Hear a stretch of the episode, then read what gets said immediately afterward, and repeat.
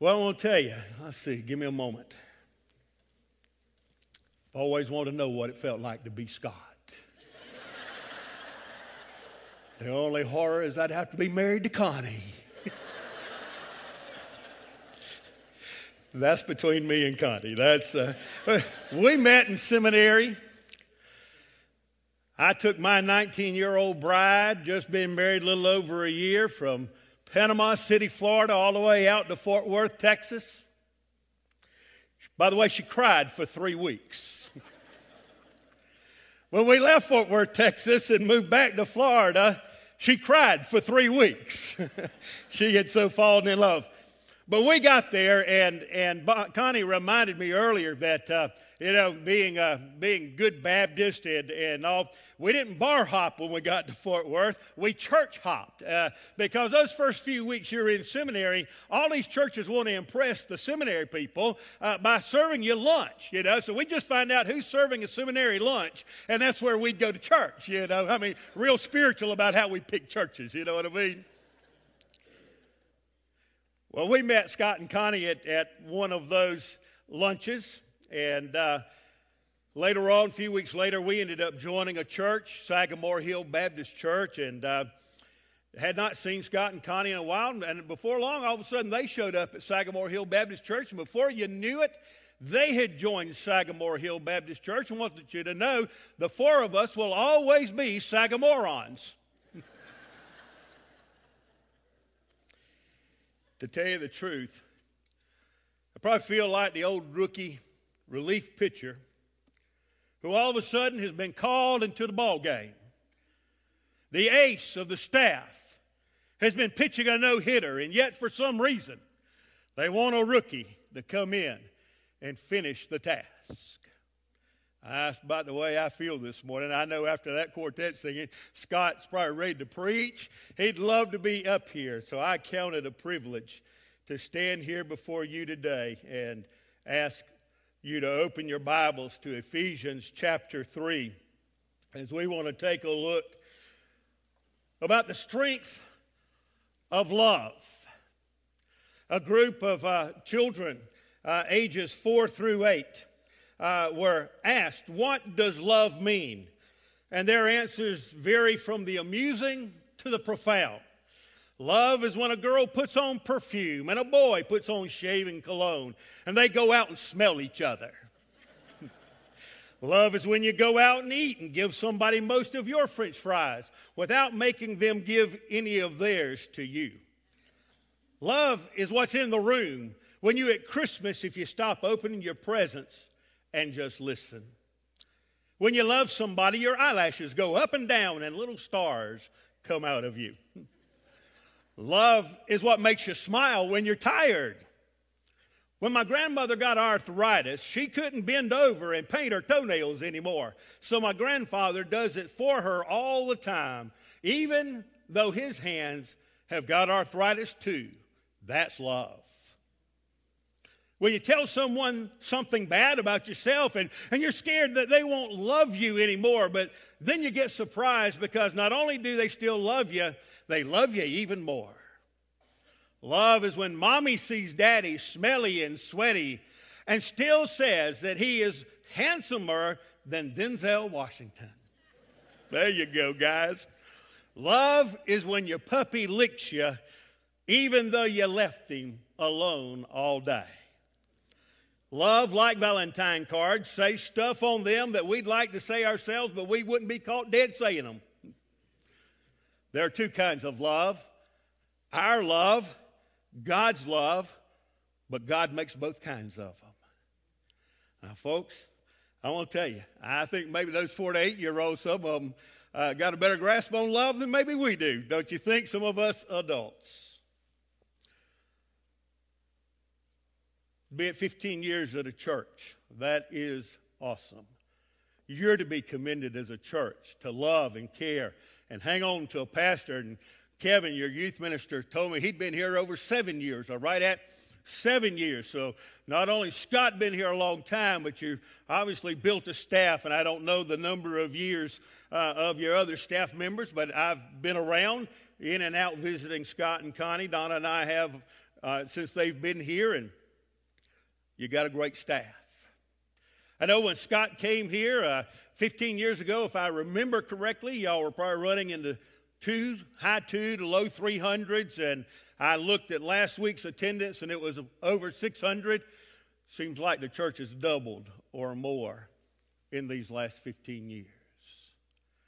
Those are awesome statistics. Those are indications of a, of a church that is working at least hard at loving one another. And a good church, a strong church, a growing church. In fact, in most uh, state conventions, this would be considered a large, if not a small, mega church. But before the term mega church was ever conceived, Charles Haddon Spurgeon pioneered a mega church right in the heart of London, England. When he was just 20 years of age, the, the New Park Street Church in London called him to be their pastor. And God began to move in the midst of that church, and soon people were coming in such large numbers uh, that the church building couldn't hold them. So they constructed a new building, the Metropolitan Tabernacle, that would seat 6,000 people, which was absolutely unheard of uh, in, in that day. And they got to where they were filling it twice every Sunday for 31 years. Scott, you got about 16 more to go to, to match Brother Charles Spurgeon. I think you can do it, my friend. For 31 years, he served that church. Many would call him uh, the prince of, of, of, preachers, but he would be the first to tell you that the source of, of strength for the church and its success wasn't in any special programs or any new ideas. It was not in the words that he preached left uh, to their own accord, they were just words. But there was a greater source of strength. So, what was it? What gave that church in London, England, such power? Well, the story goes that one Sunday, five college students uh, who were preparing for the pastoral ministry, they arrived at the Metropolitan Tabernacle to hear uh, Pastor Spurgeon speak. And, uh, and uh, while they were waiting for the church doors to open, Charles Spurgeon himself approached them and asked if they'd like to see the powerhouse of that church. And they, they were delighted uh, to, to learn. They were excited about that idea. And they said, Yes, sir, please tell us, show us where's the power for this church. And so Pastor Spurgeon led them through a long hallway and down the stairs. And at the bottom of the stairs, he, he cautionally opened the door to a room. When the five young men looked in, they were astonished. Because you see, they were astonished to see 700 church members bowed in prayer, asking God for his blessings on the upcoming service. That, said Spurgeon, is our powerhouse. And today we want to take a look at a prayer of the Apostle Paul here in Ephesians chapter 3 starting in verse 16 and going through verse 19. I ask you to stand, please, in honor of the reading of the Word of God. If you've never done it, one of the greatest studies you can ever do would be to go through the books that the Apostle Paul wrote and read and study his prayers. Picking up in verse 16, I pray that out of his glorious riches, God may strengthen you with power through his Spirit in your inner being so that Christ may dwell in your hearts through faith. And I pray that you, being rooted and established in love, may have power together with all the saints to grasp how wide and long and high and deep is the love of Christ, and to know this love that surpasses knowledge, that you may be filled to the measure of all the fullness of God. You may be seated. A powerful prayer. Maybe a prayer that's much very much unlike the kind of prayers that you often hear uh, in prayer meetings. I don't know about y'all's prayer meetings. Most churches I've served in, the, you know, the, the prayer list focuses around how many people are sick or hurt and not in church. And, and there's nothing wrong with that. There's certainly a lot of scripture that encourages us to pray for one another, to pray for our needs, to, to, to pray for the things that are going on in our lives. But the Apostle Paul takes intercessory prayer, I believe, to just a little bit higher level when he prays this prayer for the Ephesians. And, and this is something I think we ought to grasp hold of the, the strength of love. Let's look at it first as he prayed uh, about us having this love. He, he, he prayed, first of all, that, that out of God's glorious riches, that he may strengthen us with power through his Spirit. The, the power of the Holy Spirit at work in us is seen here in verse 16. He, he, the Apostle Paul says, Lord, out of your glorious riches. Paul desires that, that, that God would answer, would hear and answer this prayer on the basis of all that God has in heaven. Guys, you're probably like me. Sometimes when we're asked a question, we, we half heartedly listen. And the answer we give reflects that. You, you know, it, it, may have gone like this in your house recently. You, you know what I'm, I'm talking about here. Your wife asked you the question, Dear, did you take out the trash? And you answer, All right, love. Right after Duck Dynasty is over, I'll make sure the computer didn't crash. No, no, dear, the trash, the trash. Did you take out the trash? Yes, love, my sunglasses are on the dash. And you know where all that trouble leads, don't you? Well, listen, God never half heartedly listens to our prayers. He, he acts out of His glorious riches. Listen to this verse about God and His glory. Psalms 24, verses 7 and 8. Lift up your heads, you gates. Be lifted up, you ancient doors, that the King of glory may come in. And who is the King of glory? The Lord strong and mighty, the Lord mighty in battle. Listen, God always has more glory than you and I have need. He answers in a way that may not be always the way that we hope. May not be what we're expecting, but listen, God will always answer on the basis of His glorious riches, and His answer to your prayer will always be right and always exactly what you need.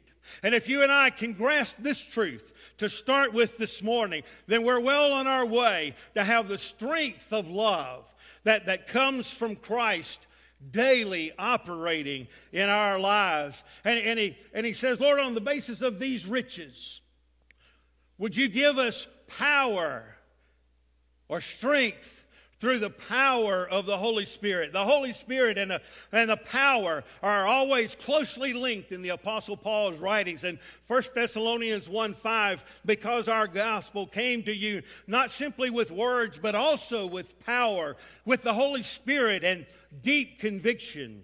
And you know how we lived among you for your sake. 1 Corinthians 2 4, my message and my preaching were not with wise and persuasive words but with a demonstration of the Spirit's power. Romans chapter 15. May the God of hope fill you with all joy and peace as you trust in Him, so that you may overflow with hope by the power of the Holy Spirit. The Apostle Paul had another prayer in, in Ephesians, and, and in chapter 1, verse 17, he, he prays that this Holy Spirit is the one who imparts a wisdom and a revelation so that you and I may know God better. And, and then here we see God's Spirit also bringing us the strength we need in our daily lives through His power, which of course we know to be God's power. And where does God, where does the Apostle Paul pray that this power ought to reside? Well, he says that, that, that he hopes that this strengthening of us may be in our inner being, in the inner man, if you will. This is the, the, the core of who we are, the seat of personal consciousness, the, the, the seat of, of moral being. It is uh, who we are and what we do when no one else is looking.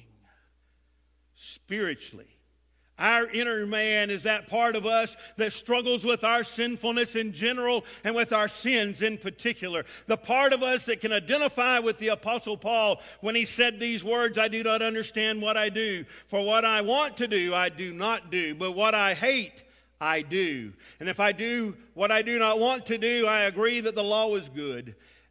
As it is. It is no longer I myself who does it, but it is sin living in me. And I know that nothing good lives in me, that is, in my sinful nature. For I have the desire to do what is good, but I cannot carry it out. In fact, the Apostle Paul gets to the place where he just finally exclaims, What a wretched man am I! Have you ever been there before God? Have you ever been that totally honest where you just cry out to God, What a wretched man I am today, God? Well, the good news is, is that Paul knew that even if we won't admit it, can't admit it, or don't admit it, he knew that we have been, that we are, that someday we will be in that position, in that state of wretchedness. And so he has prayed for strength to come upon us from the power of the Holy Spirit so that you and I might be able to proclaim right along with Paul, Who will rescue me from this body of death? Thanks be to God through Jesus Christ our Lord. Think of it like this sin spiritually is like a hurricane that just comes in and just devastates everything in its path. You've been there, haven't you? You know what sin can do to you spiritually. But listen, then the Holy Spirit comes in like a disaster relief team. And he cleans up. He removes the damage. He has the power to restore our lives. And He has a plan for this restoration. What is the Holy Spirit's plan? He wants our hearts cleaned up and readied for the owner of the house.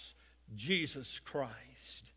So let's take a look at the fact that our hearts are, in fact, Christ's dwelling place. Verse 17, he goes on to say, so that Christ may dwell in your hearts through faith. The purpose of the strength we need from the Holy Spirit is so that spiritually we are prepared to receive the indwelling presence of Christ. You see, our faith which is in fact a gift from God, is the doorway to our heart.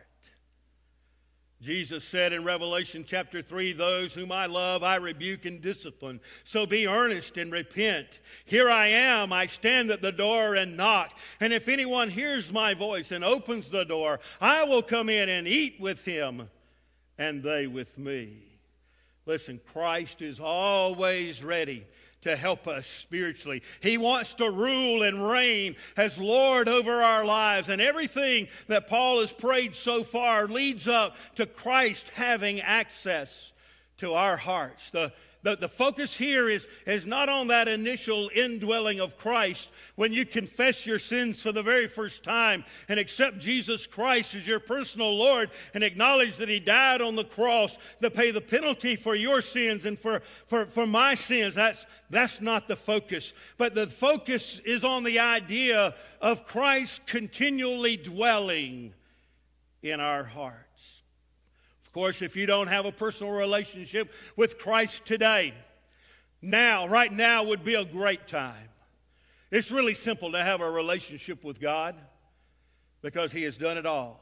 He's even sent the Holy Spirit to convict the world of sin and guilt. So if there's a little, a little voice in your, your mind right now, a little voice in your heart that's, that's trying to get your attention and tell you there's things in your life that don't add up, that come short of the glory of God, those things are sin. And the Holy Spirit wants to bring you to the place where you're ready to ask God for the forgiveness of your sins, to confess to Him that you fall short of His glory, to ask for His forgiveness, and then to repent, to say, Lord, I've been going spiritually this way. Now I want to turn. I want to always be moving towards you, Heavenly Father. I want a relationship with you that ever draws me closer day by day. I want Jesus to do His work in my life.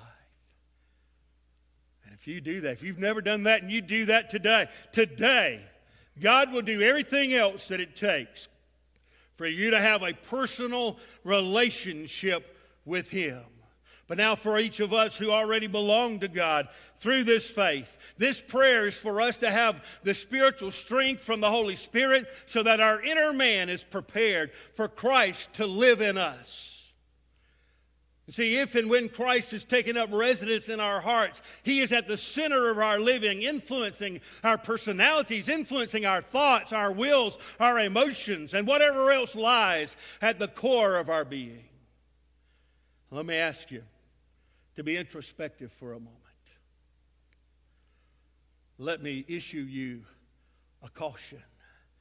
Jeremiah says the heart is deceitful above all things so, right now in your introspection, don't try to look at your own heart, but try to ask the Holy Spirit to look at your heart and tell you the truth. Because I want to ask you this question Is your heart like a motel room for God that He's always checking into and out of? Or is it like the guest room of your house where family's always welcome, but it's not Christ's permanent dwelling place? Or is your heart Christ's home? You know what it takes for a house to be a home. You know, when you first move in and you grope in darkness, maybe even stubbing your toe on the furniture, or you got to turn on the lights all the time so you know where you're going. But then after, after you've been in the new house for a while and it becomes your home, you can walk about anywhere you want to go in pitch blackness because you know where everything is, don't you? It's your home. Can Christ walk around in your heart and not stub his toe on the furniture? Is he at home in your life today?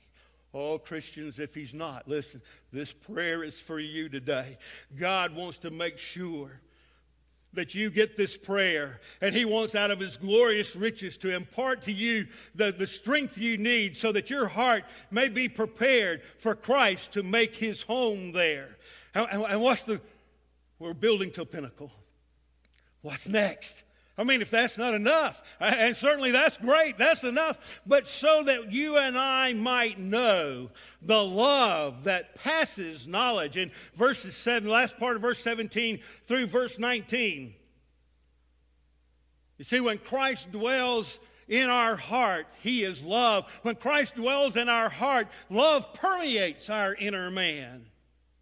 And Paul's prayer is that we would then be rooted and, and grounded in, in, in love. And we know that while roots also, they, they provide nutrition to a tree, we also know that the roots is what holds a huge tree up in the midst of the storms. Out in front of our first house in seminary was this huge, I, I, I mean, huge oak tree. I, that thing was just one of the biggest ones I'd ever seen. We don't get them here in the South like they do in the Southwest, and especially Texas, but they have these things called nor, uh, nor'easter or blue northerners, blue northerners.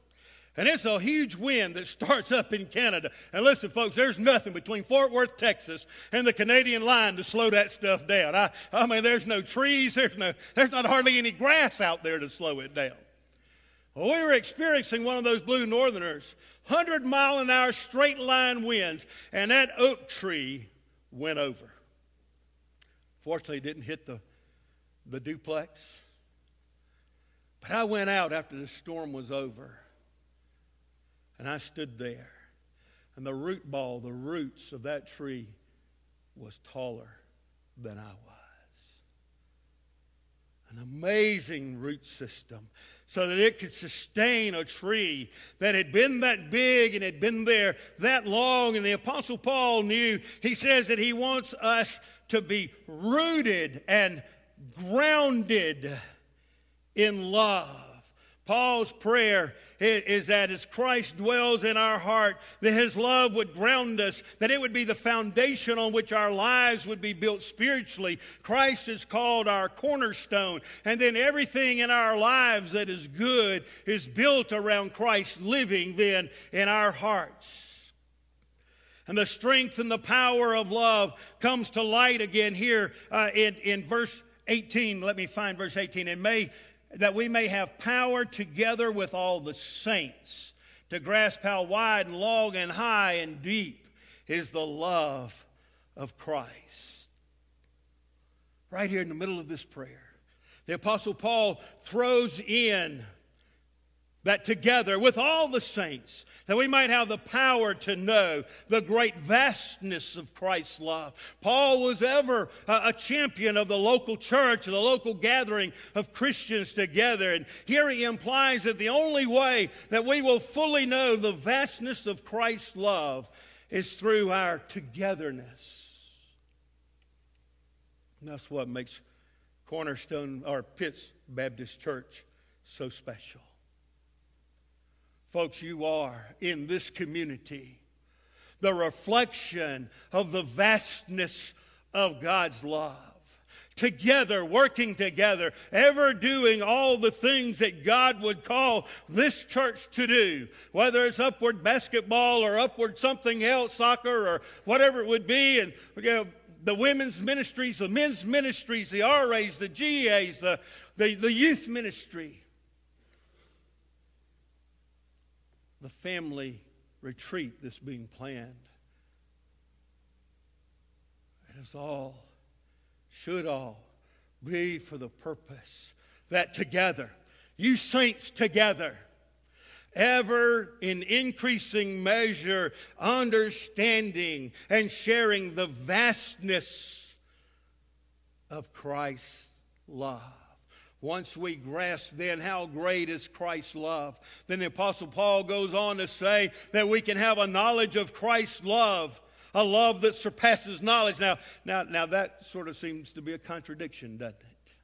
But listen, the truth about God's love is this the only way to truly know His love is to experience His love. Look, you can read about God's love all you want to, and there's a multi million dollar book business today in the world to help you with that intellectual pursuit. But until by faith you abandon yourself to Christ and spiritually work in your relationship with Christ, you will not know the love of Christ as Christ desires for you to know it. Too often we get too soon satisfied spiritually.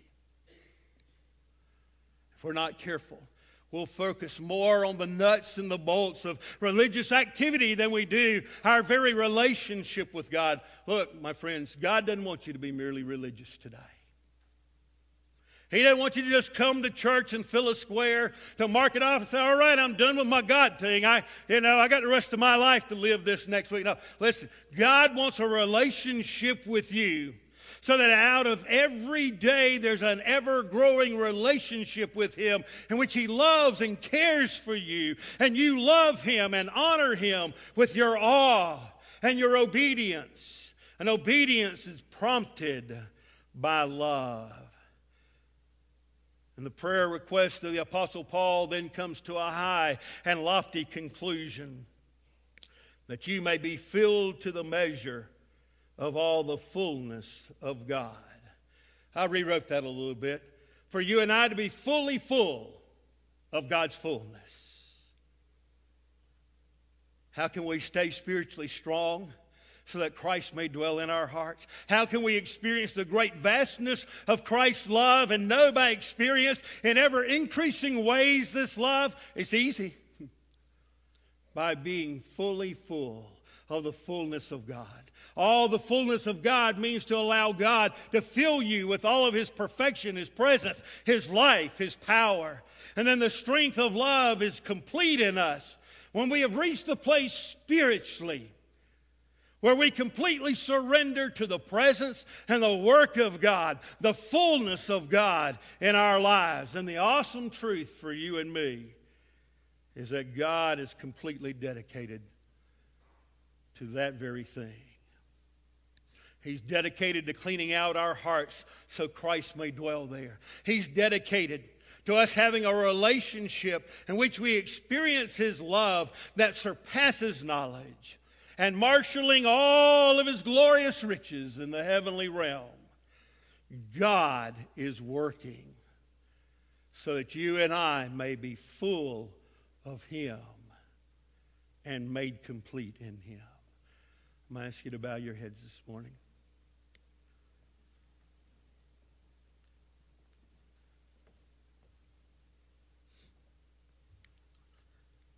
As you see, if we've walked through this prayer,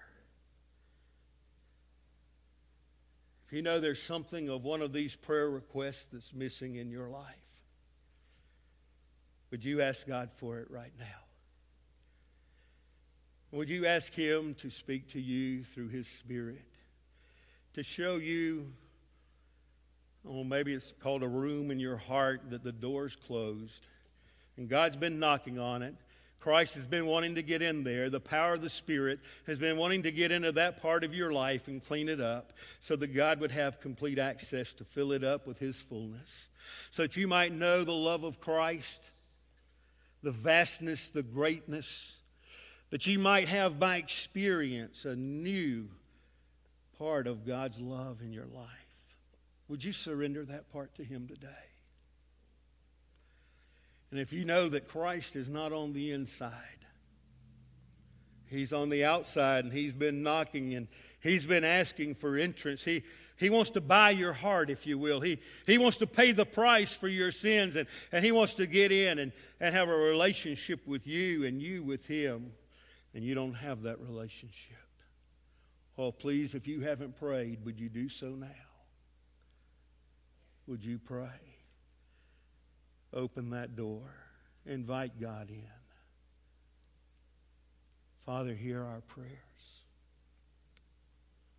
Lord, as long as we live on this earth, we know, we know that all that prayer request, all those requests will, will not be totally completed in us, but, but Lord, we know that the final answer to that prayer is that moment when we walk into glory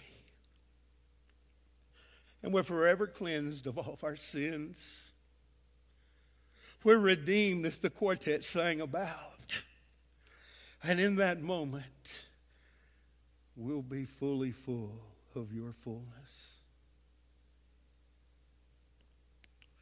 Lord, until that day, may your strength, your power, may the dwelling of Christ in our hearts cause us to experience your love in ever increasing measures. And with every increase, we find ourselves yielding more and more of ourselves to you for your glory, for our good. Let this prayer be made manifest in our lives today. We pray in Jesus' name. Amen. Brother Kevin is coming. Brother Jonathan is coming to lead us in a time of invitation, and this is the invitation. If the Holy Spirit spoke to your heart in these last few minutes, and, and, and He wants you to make public a decision that you've made, maybe in prayer just now. Christ said, If you deny me before man, I'll deny you before the Heavenly Father. Listen. If you know Christ is prompting you, the Holy Spirit's working on you, and you need to make a response to the Holy Spirit, you do so. You come and take Kevin's hand and you tell him what God has put on your heart. Maybe it's become a member of Pitts Road Baptist Church, or you know, maybe it's to rededicate your life. Maybe, maybe it's just come and, and pour out your heart on, uh, on the front here before the Lord. Just kneel down and get before Him in, in prayer and, and worship as, as we sing and as we have this time of invitation, this time for us to respond to what we've heard the Spirit saying today as we come.